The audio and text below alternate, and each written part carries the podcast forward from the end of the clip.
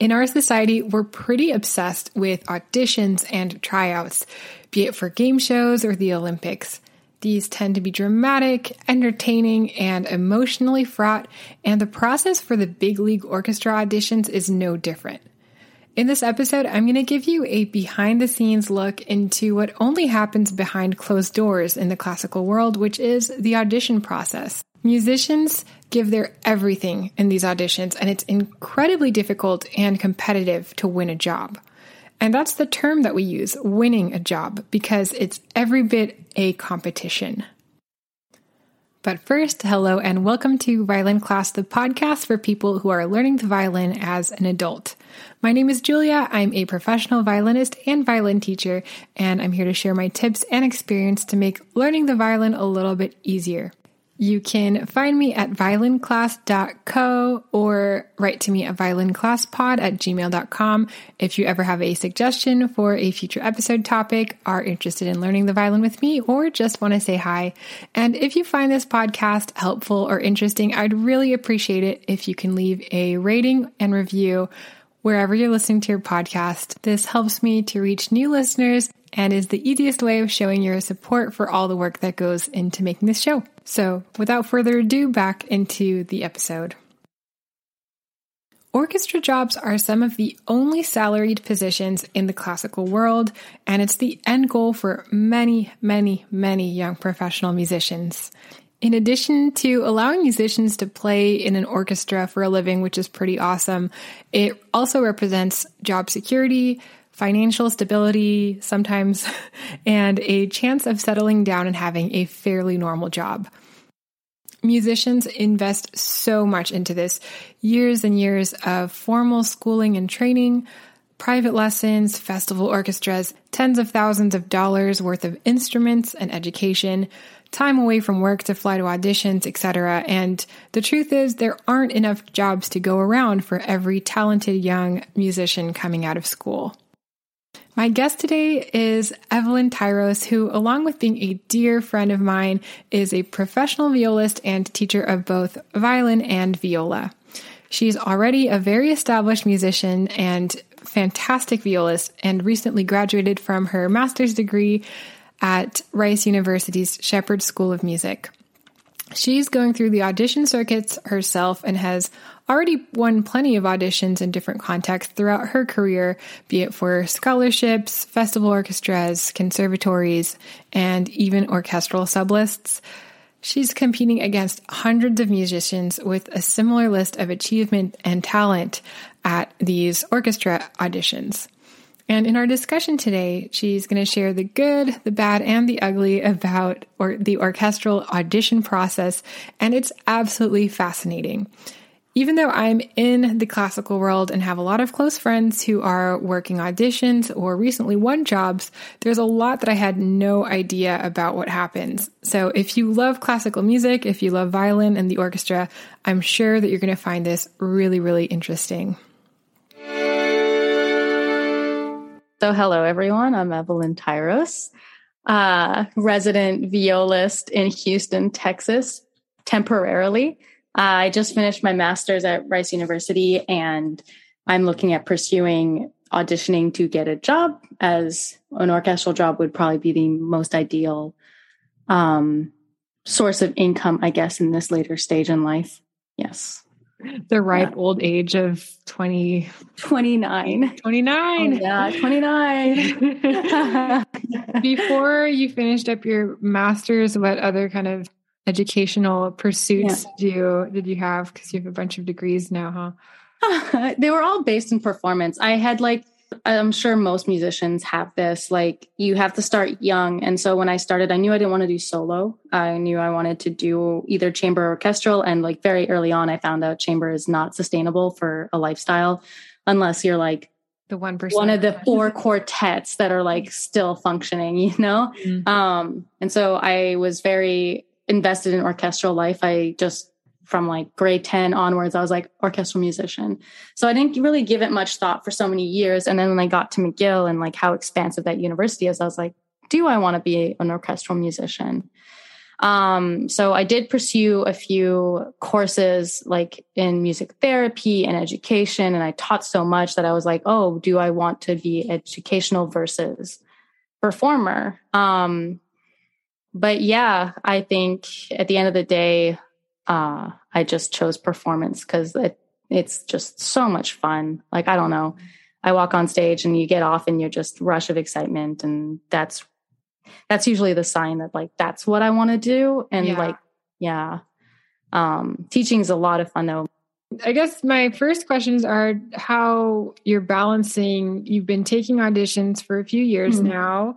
Uh, you're doing that while being a full time student. Student and people that you know aren't, aren't in this world, um, I don't think re- realize how big of an endeavor and a commitment, both emotionally, uh, time commitment and financially it is to to start kind of working the audition circuits trying to find like a tenured orchestral job because there's just so few yeah. of them so yeah i wanted to just open up with like how do you find auditions do you like them are they fun for you definitely not fun no. um i would say there is silver linings within audition mm-hmm. prep uh, i think it has made me such a better musician because the amount of attention to like in so for anyone that doesn't know auditions basically you show up uh, and you're in the first round you are always uh, um, with a curtain so the judges won't see you and they're just members of the um, orchestra and that you basically pay, play 40 second excerpts uh, and hope that from those moments in time that they think you're a valuable um, part of their team essentially the orchestra so they will judge on intonation, rhythm. There is Ben Kamins, uh, who is the bassoon teacher at Rice University, told a student that told me, uh, and I love this um, idea, is that behind the committee, you have the intonation police, you have the music musical police, and then you have the rhythmical police. You basically have someone that's going to be listening to different parts of your playing. And to pass through each round, you have to get the majority on the panel. And the last time, last round, I mean, there's like some rounds are blinded, some are not. Like most of them are blind now just to uh, battle subconscious bias. Um, but for the most part, the final round can be um, like okay. without the, with, yeah, it can be open. Uh, and so you just, you want to make sure you're ticking all of those boxes as you prepare. And so what's really fun about audition prep is that you, as someone that loves paying attention to detail and micro instead of fun. macro. Yeah, I, I, still work on macro once in a while. Mm-hmm. Um, but I love just like really like taking time and like really like attention to detail. And so that's really fun because it's made me realize so many things with my playing in such a small window that I'm able to transfer it over into so many other endeavors. Like learning music now is very easy because I have such a good method, methodical approach to how I'm going to get this to performance level as fast as possible. Because in auditions, sometimes you only have like three to four weeks to prepare. Um, ideally not, but like sometimes you'll know like eight of the 10 excerpts, but those last two excerpts you have to within two months make it sound like you back of your hand, you're super comfortable with it and you're just, mm-hmm. yeah.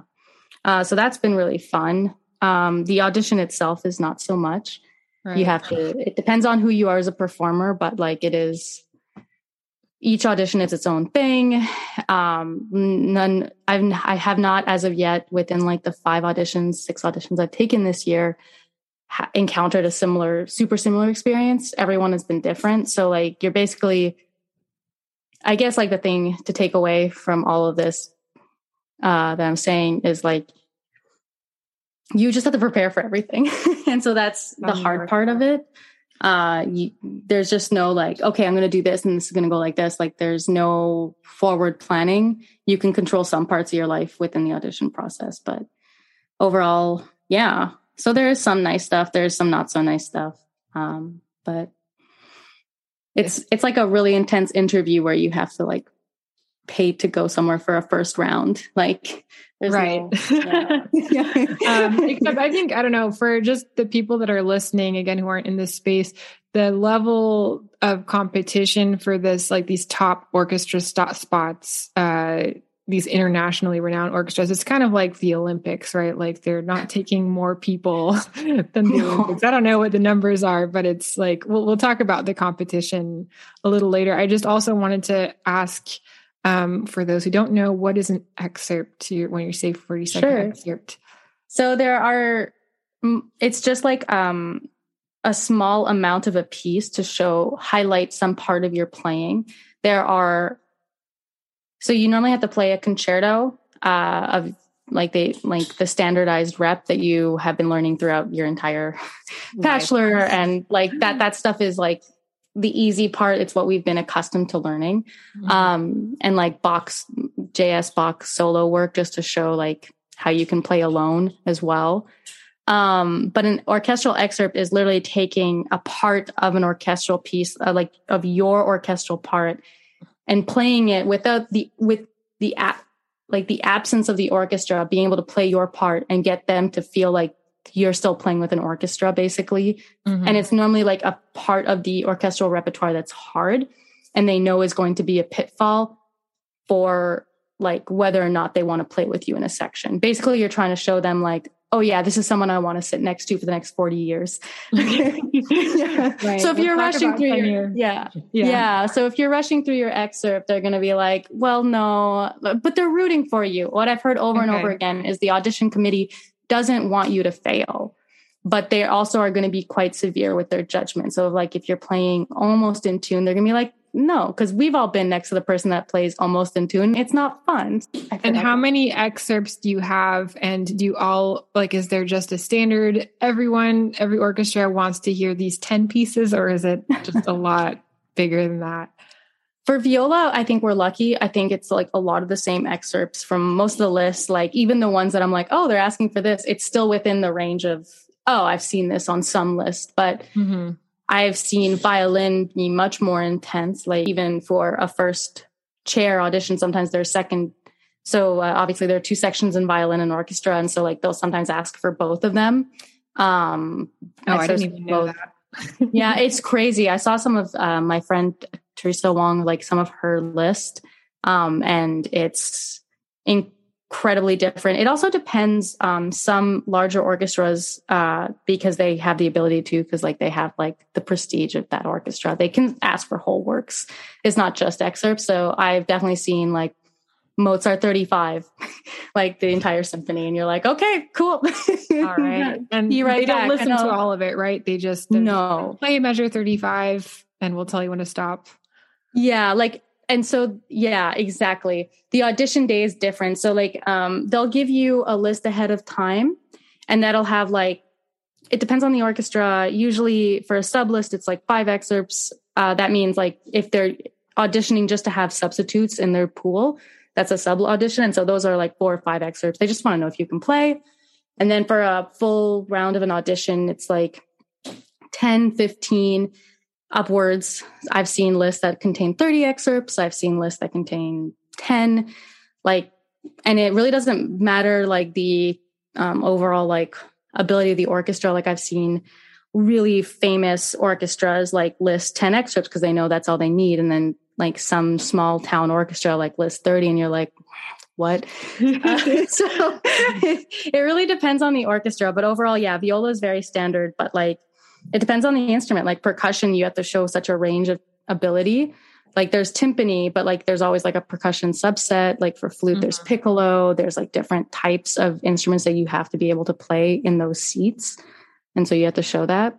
Um, and there's usually like sight reading, a chamber work as well. So there's so many things to prepare for just editing me jumping in here. If you're curious as to where musicians actually learn about these upcoming auditions. And uh, super interesting what a real audition job listing looks like. Make sure you're signed up for the podcast newsletter at violinclass.co slash newsletter because there uh, in this week's email i'm sharing one of the major violin orchestra auditions of the year which uh, actually a lot of my friends are taking and what repertoire they're asking for all of the specific excerpts the sight reading all that stuff that evelyn just mentioned here when you get into the audition, the first round, they'll normally ask like three or four excerpts from the list and they won't warn you ahead of time. Um, lately, they've been sending pre-screen. Uh, they've been sending the prelim list, preliminary round list, just because music's a small world. So a lot of people will already know each other in the audition rooms, and they'll message each other like, "Oh, this is what's on the prelim list," mm-hmm. and they want to make it more of an even, fair round because some people won't have those connections, and they they want everyone to have an equal footing in those cases. I've noticed like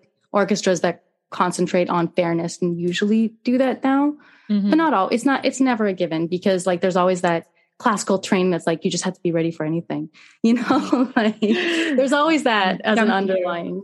Huh? Um, yeah, we were going to stump you. And I'll mention this is, yeah. I mean, your all of your auditions have been in North America, right? Yes, never, yeah. never across any yeah, border. Not sure how things work. Um, that's, I mean, people are definitely auditioning from North America and or yeah. European and Asian orchestras, but we're we're speaking for American.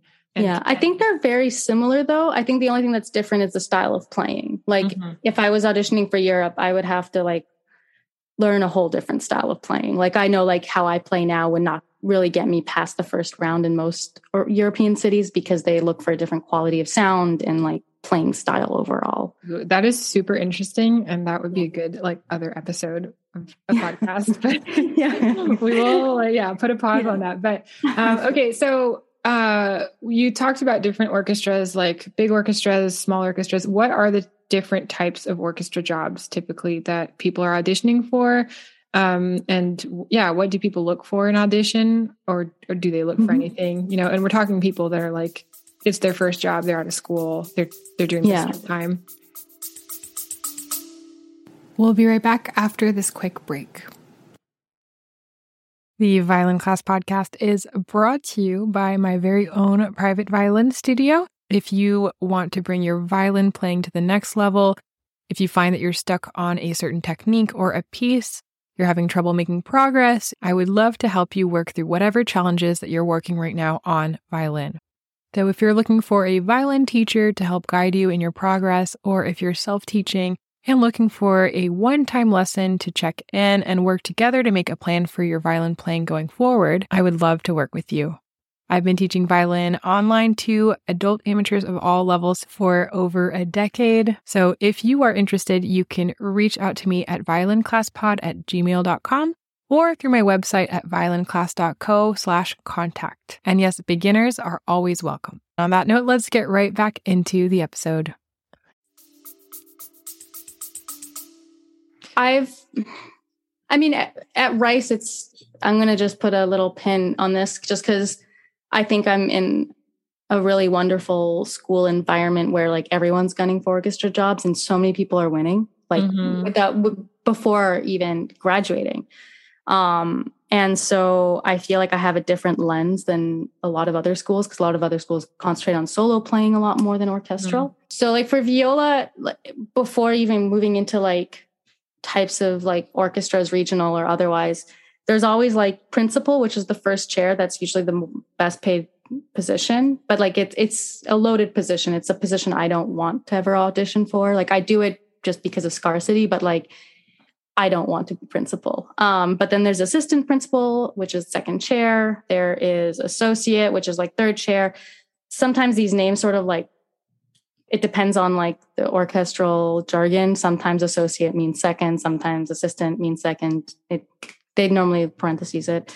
So you have your four title chairs though in viola, and those are like the better paying ones, and they're like mm-hmm. the ones that have to like normally play solos in orchestral repertoire, and the rest is just section which is still a fantastic place to be. I don't want to discredit, like, I personally yeah. believe every member of orchestra is a vital and important member of the section.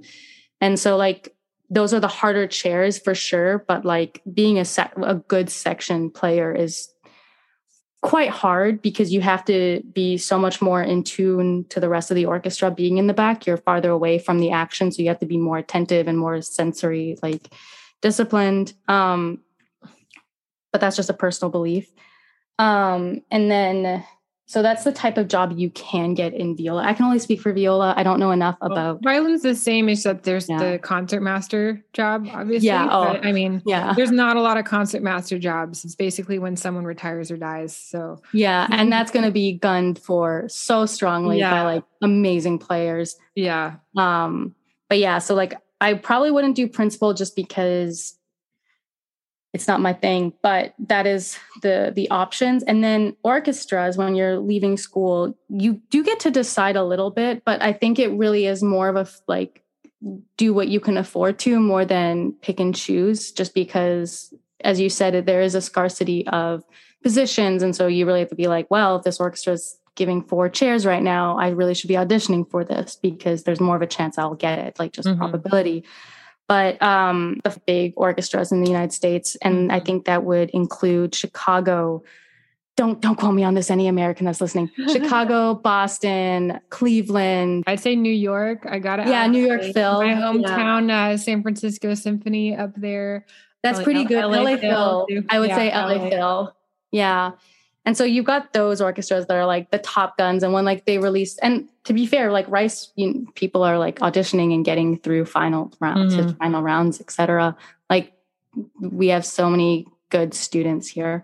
Um, but yeah, so there are those big ones, and I think that those are more ambitious auditions. I want to say, mm-hmm. um, but regional is i still think regional is a hard job to win. Like you still have to be a good player to win a, a, round of an audition. You still have to be a good player to like i think like we have to start dispelling the myth that like oh those are easy peasy things to win because i think still a lot of the time people don't win them. Certain orchestras can be really picky. Like there was a regional orchestra that i heard through the grapevine that kept persistently kept doing no hires and like putting people to the final round and someone that i know they got to the finals the first time. There was a no hire. So, like all these people spending at least $2,000 to do this audition, to take this audition in a small regional place that's like much harder to get to, it's less accessible. They do a no hire, which is for me, I think, ridiculous. At least give a year contract. Like oh, I, I understand not liking anyone. I understand not wanting to hire anyone, but at least give someone a chance. Like if they got that far, mm-hmm um, because auditions are so much money. Why would you host an audition if you're not going to want to hire someone? Um, and they redid the audition, and this time they only advanced to semis and then took no finalists. And it's just like, why? it's so frustrating to hear that. You're just like, hire within your orchestra. I mean, it's, that's obviously so illegal and don't do that, but like yeah. it like doesn't make sense. Yeah. So, I mean, people probably yeah. know that, that there's a lot of auditions where they're going to put, they go through the entire process. Everyone yeah. travels, they audition, they prepare, and then no one gets hired. Yeah. And everyone's good. Like if you're auditioning for these jobs, you're good. Like you, you, you have, yeah. There's something else. Like you have to pass a CV round uh, and sometimes if your CV isn't good enough, you are required to send a pre-screen tape. So like anyone that's showing up to these rounds can play. Like that they've showed that like they've graduated from X school, they've gone onto a sub list, they've got past the like you. If you get to a semis round, you normally put that on your playing CV um, because when you apply to a new orchestra position, they're like, oh, they got to X, Y, Z in this orchestral audition. That means they're serious. We want them to be auditioning because they don't want to just pass through every CV because mm-hmm. that's too many mm-hmm. people. Um, and really it's already long enough. So it's like yeah. kind of social proof. Um, and you, I, I, assume you'd be listing your teachers who you studied with because it is a really yeah. small world. Like everyone knows each other. And yeah. even in the violin world, so viola must be like times 10 because it's smaller.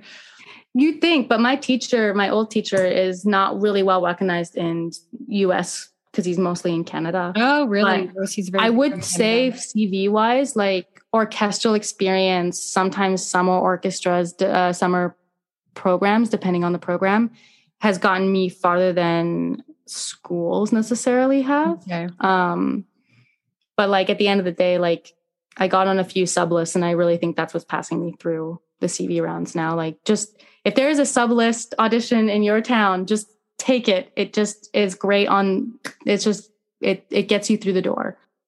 Um, so you you mentioned a number earlier with like two grand. That's how much it costs to be, you know, playing auditions earlier. But mm-hmm. I wanted to ask, yeah, like what do these things cost for musicians? And keeping in mind that a lot of the time they're either you know already have an orchestra job and maybe it's a regional job and they're trying to kind of level up or mm-hmm. they're in school, have school debt, and are you know, yeah, you know, full time. Like you know, they, they, say starving musicians for like a reason. It's yeah, you know, it's it's true. You know, they're they're not people are not rich while they're doing these auditions and on top of that it's a really big financial investment so like what does a typical yeah what does a typical audition cost let's assume if you're in the states and you have to go to a different state how does that look yeah so as i said before every audition is different but overall i have noticed that auditions between the preliminary round and the final round usually are within a week so sometimes you really do have to like book a week of airbnbs because you're not like oh i'll just book the prelim day and we'll see if I make it past that because like no you're not you are not planning to just pass you have to have the mindset planning. that you're going to win exactly and so like that's already $500 worth of Airbnb and you don't want to be too far from the hall in case like anything happens and you have to go back and forth you don't want to be like an hour and a half away where mm-hmm. it's like $30 a night you know so there's that a good night's sleep too. You have to, yeah. you have to think about how your body feels and yeah, jet lag. You have to have someone. I did the like, horrible decision because there was an audition in Dallas, and this was like in the heat of the moment in my last semester of school, and it was just not. It was not a smart move, but I flew in the day of in the morning, and it was such a turbulent flight. I hate turbulence; like it, it's one of my biggest fears. And so like I was having to deal with like in an hour get to the airport to the hall and like calm myself down and I was already tired because it was a morning flight and it was no. I do not recommend because I was like it's so close. I don't have to fi- finally I don't have to book a room. I don't have to spend money in this mm-hmm. and no, it's always just worth spending a night in the city that you're about to audition in so you wake up with your mindset um but yeah they it can it can so my dallas was like maybe 150 200 dollars because i greyhounded like back to houston. So that was like a $35 ticket. It was really funny. I was like will i pass this first round? And i didn't. And i just like pressed purchase for the Greyhound ticket as like they were telling me. I was like perfect.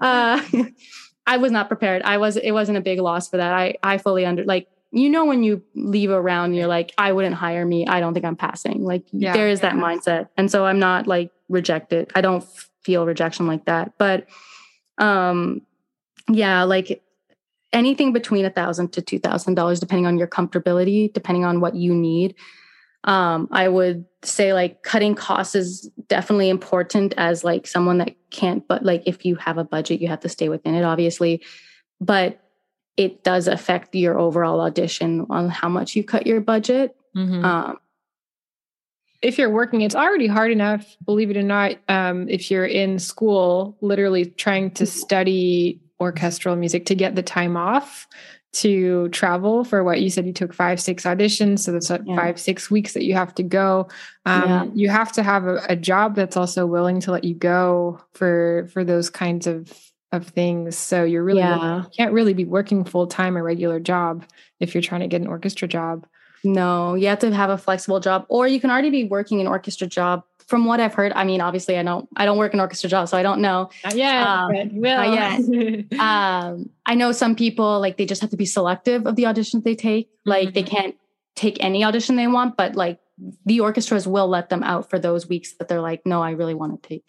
But like, I don't understand the politics that much. Like, I, it's weird to be in an orchestra and be like, yeah, I want another orchestra. You know, like yeah. I don't understand those politics because I haven't been there. Yeah, I know some people keep on the DL about like the auditions they take on the yeah. side. Just and like also like on a side note, you hear musicians that are in orchestras, fantastic orchestras, and they're not getting past semis and auditions.